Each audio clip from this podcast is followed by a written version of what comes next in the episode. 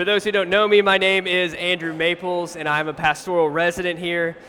And we're continuing our study of the book of Acts. So this morning we will be in Acts 4 5 through 31. It's Acts chapter 4, verses 5 through 31, and you can go ahead and start turning there now. So, if you're new to the Bible, that is great. I'm so glad you're here. We are so glad you're here. This is a great place to ask questions and to learn and come together. We'd be excited to talk to you.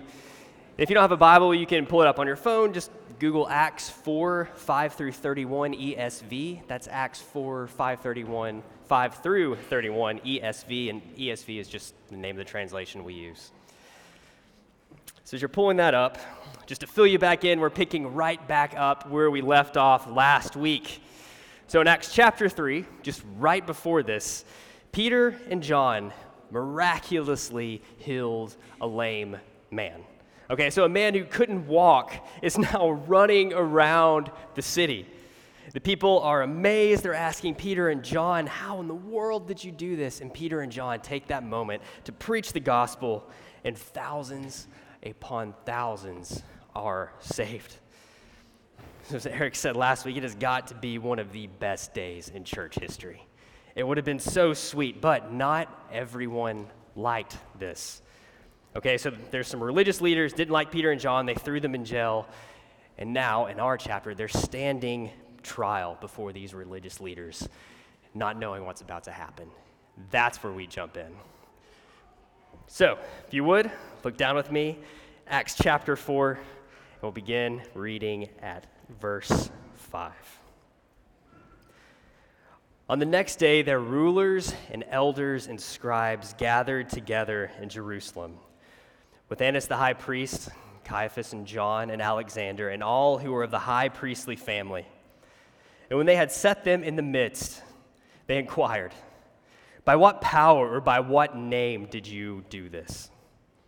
Then Peter, filled with the Holy Spirit, said to them, rulers of the people and elders, if we are being examined today concerning a good deed done to a crippled man, by what means this man has been healed, let it be known to all of you and to all the people of Israel that by the name of Jesus Christ of Nazareth, whom you crucified, whom God raised from the dead, by him this man is standing before you well.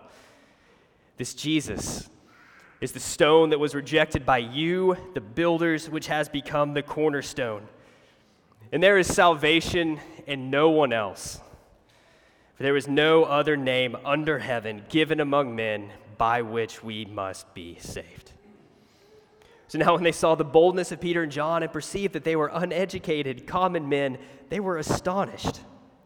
And they recognized that they had been with Jesus. But seeing the man who was healed standing beside them, they had nothing to say in opposition. But when they had commanded them to leave the council, they conferred with one another, saying, What shall we do with these men? For that a notable sign has been performed through them is evident to all the inhabitants of Jerusalem, and we cannot deny it. But in order that it may spread no further among the people, let us warn them to speak no more to anyone in this name. So they called them and charged them not to speak or teach at all in the name of Jesus. But Peter and John answered them Whether it is right in the sight of God to listen to you rather than to God, you must judge. For we cannot but speak of what we have seen and heard. And when they had further threatened them, they let them go, finding no way to punish them because of all the people, for all were praising God for what had happened. For the man on whom this sign of healing was performed was more than 40 years old. And when they were released, they went to their friends and reported what the chief priest and the elders had said to them. And when they heard it, they lifted their voices together and said, Sovereign Lord, who made the heaven and the earth and the sea and everything in them, who through the mouth of our father David, your servant, said by the Holy Spirit, Why did the Gentiles rage and the peoples plot in vain? The kings of the earth set themselves, and the rulers gathered together against the Lord and against his anointed. For truly in this city there were gathered together against your holy servant Jesus, whom you anointed, both Herod and Pontius Pilate, along with the Gentiles and with the people of Israel, to do whatever your hand and your plan had predestined to take place.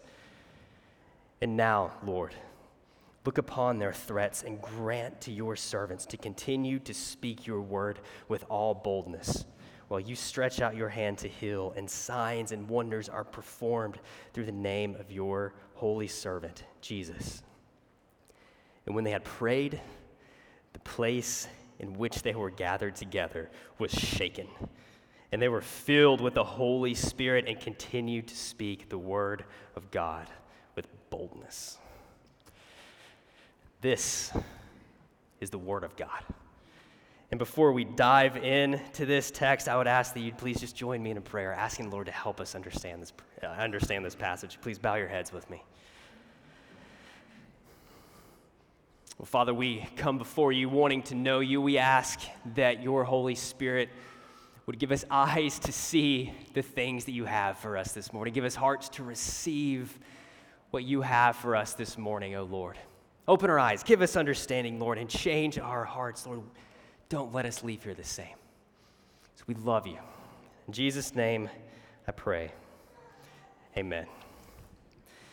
Amen. Well, from one of the best days in church history to the lowest, from the highs to the low, the church meets their first opposition. You know, so in our context, it's related to us, it doesn't seem like we're facing physical persecution, all right? Okay, you know we're going to face persecution. You get that. But perhaps, maybe, our opposition looks a little similar to what we see in chapter 4, all right? So there's pressure to conform, there's intimidation, there's this threat of rejection, and it's really just this temptation to remain silent. All right, so just think about it, okay? You, you might have a friend or a loved one who doesn't like Christianity. And even when you have the chance, and you will have the chance, you don't mention your faith around them because you don't want to make them mad. You know, maybe you don't want people to make fun of you.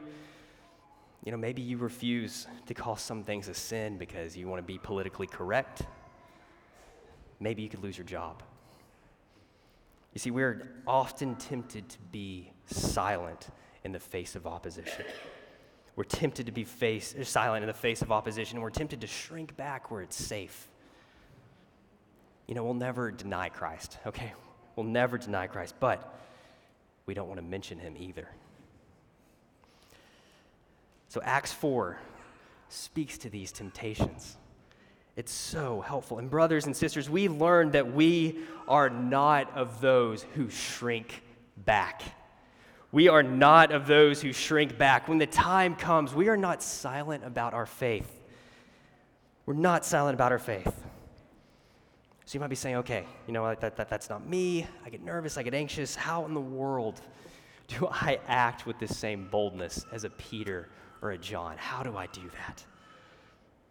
Well, there's two points from our text that I want to talk about. It's that we are not those who shrink back because we know the scriptures and we rely on the Holy Spirit. So, one, we know the scriptures, and two, we rely on the Holy Spirit. So, point one, we don't shrink back because we know the scriptures, we know God's word. So, when we think about opposition or persecution, it's really helpful sometimes just to, just to step back and to look around and understand the full picture of what is going on. So, what does Scripture tell us is really happening all around us? Commenting on this passage, there's a, there's a scholar named Christopher Ash, and he says that, that in Acts 4, that we see that it's about God and the pattern of the world.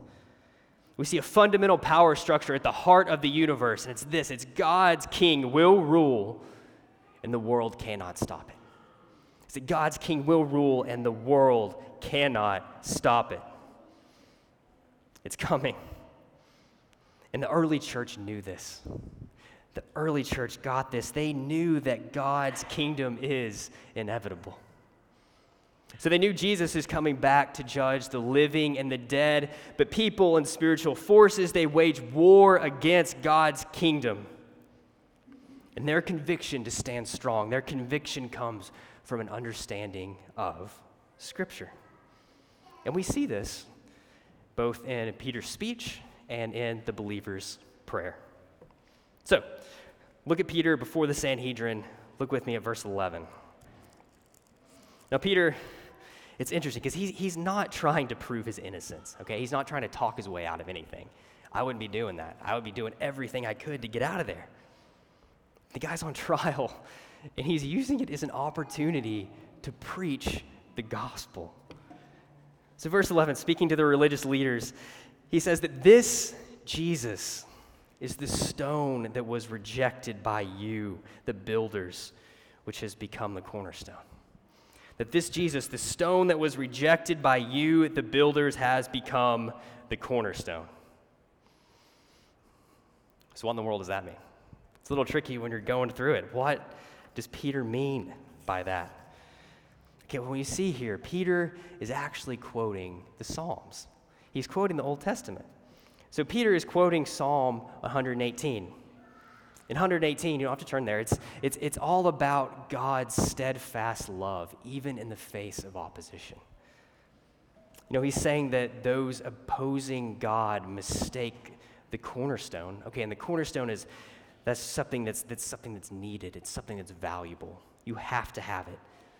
And those opposing God mistake something valuable for something worthless. And Peter understands that this psalm is, in fact, talking about Jesus, okay? He, he gets that it's talking about Jesus. People will reject Jesus because they don't see him as what Jesus is. And they don't understand his value. So when the Sanhedrin reject Christ, you know, that's, that's not a surprise to Peter. That's not a surprise to the disciples. That is to be expected. And Peter goes on, verse 12. He says that there is salvation in no one else, for there is no other name under heaven given among men by which we must be saved. There is salvation in no one else. Okay, so Peter knows this. He's convinced of this that Jesus is the way to salvation. He's been taught by Jesus himself. He knows it's in Scripture. Peter knows his Bible, and he's, he's saying that there is salvation in nothing else. That's the thrust of what he's saying that there is salvation in nothing else, that there is no ruler, that there is no nation, that there is no idea, there's no resource, there is no other way of living, that it is Christ. That is salvation. And humans try and, you know, we try and find all kinds of ways to, to save ourselves, in a sense. We try to save ourselves however we can to find some kind of hope. You know, whether we're looking for something to, to change our circumstances or just to change how we feel. You know, we want some kind of peace. You know, we might look to the latest trends. You know, we, we can look to doctors, we can look to, to philosophers, we can look to, we can even look to politicians, and we're looking to these people to solve our deepest problems. It's a huge temptation. And then here comes Peter saying, No, there is salvation, okay? There is salvation. Salvation in the fullest sense of the word, okay? There is hope. There is life. There is peace. Everything you're looking for is here. It's in Christ. This solves our deepest problems. That we can be reconciled to God, and it's only in Christ. That's salvation. That's what Peter's proclaiming. And this was always a part of God's plan. This was always a part of God's plan. And really, the rest of the church gets this too, okay? The rest of the early church understands this as well. So look down at verse 24, skip ahead a little bit. So, just like Peter, they understand what's going on. They know what's going on. So, verse 24, just skim over it. Okay, so, so what, or how does, the, how does the prayer start here? What do we see? Okay, well, we see it's addressed to the sovereign Lord who made all things okay? It is addressed to the sovereign Lord who made all things. And when they're calling, this is not merely a title of the Lord, okay? This isn't just a title, this is who he is. When they call him sovereign Lord, they're referring to a ruler who has absolute authority.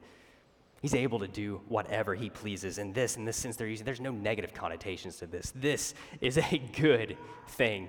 They're speaking of a ruler, a sovereign Lord who is just and who is righteous and who is good. And we too, just like them, we too have to be convinced that God reigns. We have to be convinced that God reigns, that He is the sovereign King of all things. That's the foundation of our trust, and we must have a deep conviction about this too. And then they go on. Let's go down to verse 26. The believers quote another psalm. So everyone's quoting psalms. And this time, it's Psalm 2. And Psalm 2 is about the kings of the earth setting themselves against the Lord and against his anointed.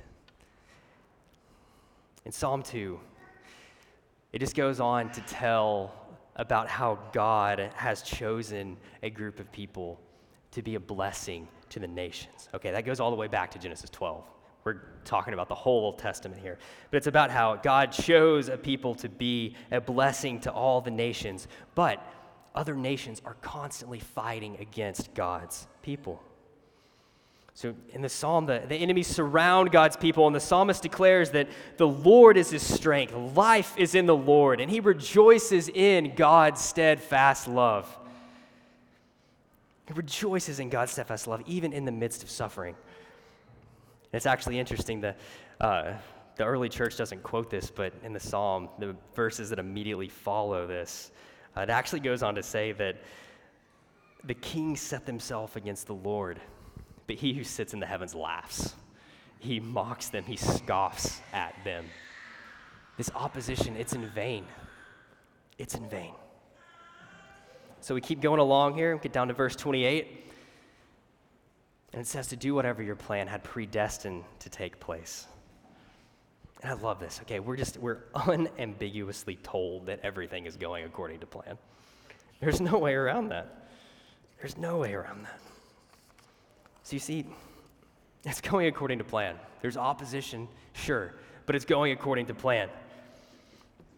And the opposition, it's because you see, God's reign, his, his, his kingdom is, it threatens our little human kingdoms. You know, it challenges the way that we want to rule, it challenges the way that we want to do things. Because we just, you know, we want to be our own rulers. We, I mean, look at the religious leaders. We want to do things that seem right to us in the best way that seems good to us, but the Lord's kingdom comes into that. It challenges that. There's opposition there. So, God's plan is going to happen. We've got that. We've established that. That's great. That's good. Okay, so what next? So, am I just like forced to join this side because, you know, I, they're going to win, so I just have to make my claim over here? Why do it if it's easier to be silent, you know? Well, good news for you is not only is this going to happen, but this is the best thing that could happen. This is the best thing that could happen. So we refuse to give in to temptation. We refuse to be silent and we continue to proclaim Christ because we have an unshakable confidence that God's kingdom will be fully established. That's what we see here. This, this cannot be stopped. And we want this kingdom to come. That's the thing. We want this kingdom to come. We want the news to be proclaimed. We want people to know about this because we know that Jesus is so much better than anything out there, that He is the way to salvation. In Him, there is eternal life. God's ways are good and just. They're good, and He's in control. He's the sovereign Lord. It's part of the plan. And the Christian makes his or her stand on the winning side because we know the scriptures. We know that this is good. It's good. So, friends, I, I would encourage you know your Bibles. Know your Bibles. Read the Word. Get in the Word. It was their foundation, and it's our foundation. We have to know this. It will give you strength and as you read, you will be encouraged. You will see things you didn't see, and you will taste and see how sweet Jesus is. And how sweet Jesus is, even in the midst of opposition, even when things get hard. So we know the scriptures. We know the scriptures make sense of our opposition, it gives meaning and hope to it. And point two, we are filled with the Holy Spirit. We are filled with the Holy Spirit. So, the Holy Spirit, if you haven't by, noticed by now, it's, it's all over the book of Acts. Okay, it's all over the book of Acts. It's mentioned a few times in our chapter. And before I say anything else there, I just want to remind my brothers and sisters in Christ that God has put his Holy Spirit in you. God has put his Holy Spirit in you. It dwells in you, it empowers you, it empowers you to live and to act in new ways. And we have to learn to rely on the Holy Spirit. So let's back up one more time. Let's look at Peter's speech again, see what Peter has to say. So let's go to verse 8. verse 8, right before his speech, what are we told? Well, we're told that, that Peter is filled with the Spirit. All right, so what's, what's the point of this little detail? Why include those few words in there? Okay, well, it shows that the source of Peter's boldness, where all this is coming from, okay, that's not you and me. That's not Peter. The source of the boldness, boldness tells us that it's God working in Peter, that the Holy Spirit, it will cause you to do things that you never thought you could do. It's going to cause you to do things that you never thought that you could do. So, your life as a Christian, your life as a Christian will put you in places where you have to answer for your faith. You will face those opportunities. And it can make you anxious. You know, I get it. Now I'm thinking about our evangelism campaign. Who's your one? Yeah, it can make you anxious. It can be scary. But there's no need to be afraid because you have the Holy Spirit, okay? You have the Holy Spirit. We're reminded of Jesus' teaching, actually. Jesus himself teaches over in Luke 21, Luke 21 12, in the following verses. Jesus says that the moments of persecution, they're opportunities to bear witness. That moments of persecution are opportunities to bear witness. And he goes on to say that, you know, don't think about how you'll answer beforehand because he will give you the words to say in the moment, and your adversaries will not know how to respond. It's an amazing promise. You know, he's not saying, Jesus isn't saying, okay, well, well, you know, don't study your faith, don't think about how to present the gospel clearly, you know, don't, you know, don't worry about talking about your faith. He's not saying that at all, but he's reminding you that grace will come to you in that moment, okay? The grace will come to you in that moment, and you don't need to worry. You don't need to be afraid. The Spirit will be there. The Spirit will be there, and that's ultimately our source of strength is God Himself. So we keep going again, go down to verse 13. Verse 13 says, uh, the disciples were uneducated and common. I love this. They said that they were uneducated and common men. And yet, the religious leaders, these guys who knew everything about the Bible, they had no idea how to respond to these guys. That's the power of God's word right there. That's the power of God's word. And this is, encourages me so much that God chooses the weak to shame the strong. So it doesn't matter who you are, how much you know, the Spirit gives us the power and the grace we need in the moments we need it. The Spirit gives us the power and grace that we need in the moment we need it. It's going to happen. So the Spirit meets us, the Spirit's there, the Spirit will meet us in the moment. And what's the result? What comes next? What's boldness? It's boldness, a boldness that comes from the Lord. So boldness here, boldness is it's a confidence, it's a freedom to speak out. And this specific kind of boldness comes from the Lord. It comes from the Holy Spirit. And I really truly believe that the Lord is faithful to do these things. He's faithful to do these things. Yeah, I can give you numerous examples, numerous examples, but kind of on a much lesser level. Okay, as, I was reading this passage, uh, I was just thinking about my time in seminary. I was thinking about my time in seminary. So, so when I was in school, I'd go with my wife, Lauren, to work events all the time. Okay, so people are people are hanging out, there's small talk going on, everyone's having a good time, we're getting along, and inevitably, the question would always come up. So what do you do? What do you do for a living? Let me tell you that nothing kills a conversation faster than telling someone that you're in seminary. It's amazing. You know, suddenly everyone needs to go refill their drinks or they need to go get more food. And man, the worst is when there's just silence. There's just that awkward silence in the conversation. I hate that. It's really tempting to figure out a response to help lessen the awkwardness in those situations. Okay, so, well, what do you do for a living? Well, I'm in school. Oh, cool. What do you study? You know, I study theology, a little bit of philosophy. Oh, neat. Okay. That communicates an entirely different message. Communicates an entirely different message than saying, hey, I'm in seminary. This is what I believe. I'm sticking to it. So it's tempting to present our faith as something that it's not. You know, many times I was silent and you know, I wasn't relying on the Spirit, I wasn't being bold, and I'm just trying to figure out something to say to make the moment less awkward. But man, the times that I did talk boldly, those were great conversations. Those were good conversations. And also, just, just to be clear, too, there, there's a good way to do this. There's a good way to be, to be bold. Okay, we're not trying to be obnoxious. We're not trying to intentionally make people mad. You know, I heard someone say, okay, well, just look at Peter. Okay, he's not, he's not imposing this on the religious leaders. He's appealing to them. And I like that. He's not opposing, but he imposing, but he is appealing. Okay, he is boldly proclaiming the gospel and the opportunities he had. We see him create opportunities. We see him take advantage of the opportunities. And he does it with skill and with wisdom.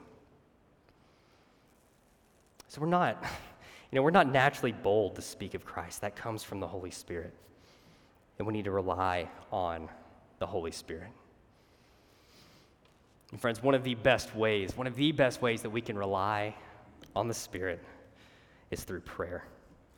One of the best ways we can learn to rely on the Holy Spirit is through prayer. Okay, our lives should be characterized by prayer. Prayer should characterize the Christian walk.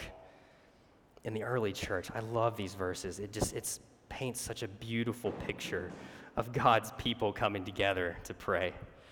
Okay, they're persecuted, and their first impulse, their first impulse is to gather together as one and pray. So let's skip ahead to the prayer. Jump back with me over to verse 21. Or first verse 24, excuse me. Okay, so what have we talked about? Thinking about the prayer. Okay, well, they pray to the sovereign Lord. They mention the plan, they mention the predestined events. There's this idea of sovereignty. So before they even pray for boldness, before they even get to the prayer request, these believers, they're filling their thoughts with providence. They're filling their thoughts with the majesty of God. They're meditating on God and His beauty. So there's a theologian named John Stott, and he tells us that, reflecting on this passage, he, he tells us that this was the early church's understanding of God we see right here. This is the early church's understanding of God. It's the God of creation, the God of revelation, the God of history, whose characteristic actions are summarized by three verbs you made, you spoke, and you decided. That's their understanding of the Lord. Okay, that's oh, that's their understanding of the Lord. They pray to a large and glorious God. We pray to a large and glorious God. And this God, oh, he loves to answer our prayers. The Lord loves to answer our prayers. So skip down just a little bit. What, what happens in verse 31? Let's look at verse 31. When they had prayed, the place in which they were gathered was shaken. And they were filled with the Holy Spirit and continued to speak the word of God with boldness. The place was shaken, and the Spirit came, and they were bold. so there's one more theologian I'll mention. His name, his name is Sinclair Ferguson, and he has this to say in response to this teaching. He says that this is the most important thing in all the world for the church of Jesus Christ that this is the most important thing in all the world for the church of Jesus Christ. As we gather together, there should be such a sense of God coming down in response to the request of his people that we feel that we could never be the same again, having been in the glory of his presence. Oh, I love that. We're gathered together, we're praying. There's a sense of God coming down, and we feel that we could never be the same again, having been in the glory of his presence. That's why we love prayer. That's why we love prayer. That's why we do things like the monthly prayer meetings. We get to know God. We get God Himself, and our God loves to answer prayer. So, echoing Ferguson one more time, He says, May it never be said of you and me that we did not have because we did not ask. May it never be said of you and me that we did not have because we did not ask. Also, let's pray for boldness. Ask for boldness. Let's pray for the Spirit. Ask for the Spirit. Pray for boldness. Pray for the Holy Spirit. And I want to leave you with this passage from Hebrews 10. This is a passage from Hebrews 10, verses 35 through 39. Okay, and we get to Hebrews, and, and the author is, is calling Christians to look to Christ, to have a full assurance of faith. He's reminding us that our, that our focus on not, when we face opposition, our focus is, it's not on what's lost, okay? Our focus is on Christ. We have a better and more abiding possession. And it says this in verse 35. It says, Therefore, do not throw away your confidence. Speaking of confidence in Christ, do not throw away your confidence, which has a great reward. For you have need of endurance, so that when you have done the will of God, you may receive what is promised. For yet a little while, and the coming one will come and will not delay. But my righteous one shall live by faith. And if he shrinks back, my soul has no pleasure in him. But we are not of those who shrink back and are destroyed, but of those who have faith and preserve their souls. We are not of those who shrink back and are destroyed. Okay, so there's going to be opposition of all kinds. We're going to leave here, we're going to go about our week. You will face oppos- oppositions, you will even have opportunities to proclaim the gospel. There's going to be that temptation to be silent, to shrink back. But, church, we are not those who shrink back because we know the scriptures and we're filled with the Spirit. Let's pray.